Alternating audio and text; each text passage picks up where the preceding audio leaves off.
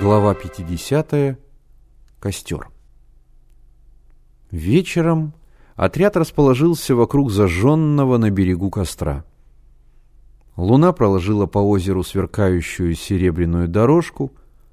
Под черной громадой спящего леса белели маленькие палатки, и только звезды, сторожа уснувший мир, перемигивались, посылая друг другу короткие сигналы. Коля рассказывал о далеких странах, о маленьких детях, работающих на чайных плантациях Цейлона, о нищих, умирающих на улицах Бомбея, об измученных горняках Силезии и бесправных неграх Соединенных Штатов Америки. Вспыхивающее пламя вырывало из темноты лица ребят, галстуки, худощавое Колино лицо с косой прядью мягких волос, падающих на бледный лоб.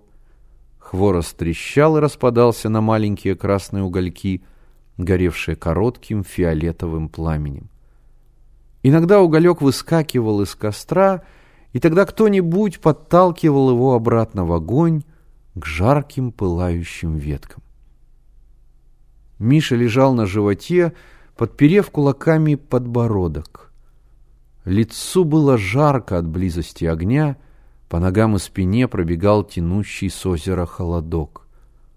Он слушал Колю и думал о бесстрашных людях, сокрушающих старый мир. Его охватывала жажда подвига, и он мечтал о жизни, отданной революции. Коля кончил беседу и приказал дать отбой. Протяжные звуки горна сколыхнули воздух и дальним эхом – отозвались за верхушками деревьев.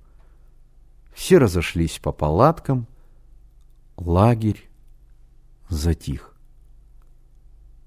Миша не спал.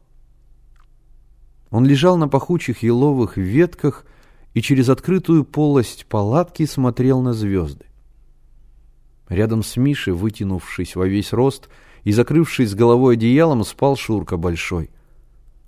За ним, съежившись и уткнув голову в самодельную, набитую травой подушку, Слава, ворочался и стонал Генка. Хрустнула ветка. Миша прислушался.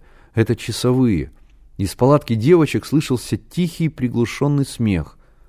Наверное, Зина Круглова. Все ей смешно. Он вспомнил Лену и Игоря Бушей. Где они теперь? Бродячие акробаты. Давно ребята не видели их, почти все лето. Где их ослик? Тележка. Генка все мечтал об этой тележке, хотел на ней возить рекламу, чтобы бесплатно пускали в кино. Чудак Генка. Миша представил, как Генка возит тележку по московским улицам, и вдруг неожиданная мысль пришла ему в голову. Тележка. Тележка, как это он раньше не сообразил? Миша даже привстал от волнения. Идея! Это будет здорово! Черт возьми, вот это да! Ему захотелось сейчас же разбудить Генку и Славу и поделиться с ними своим планом, но ребята крепко спят, придется потерпеть до завтра. Теперь самое главное — найти Буши, а там...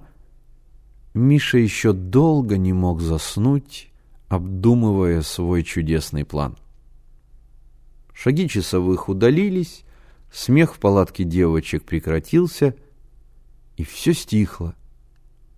Потухший костер круглым пятном чернел на высоком, залитом лунным светом берегу. В его пепле еще долго перебегали маленькие огоньки, вспыхивали и гасли, точно играя в прятки меж обгоревших и обуглившихся поленьев.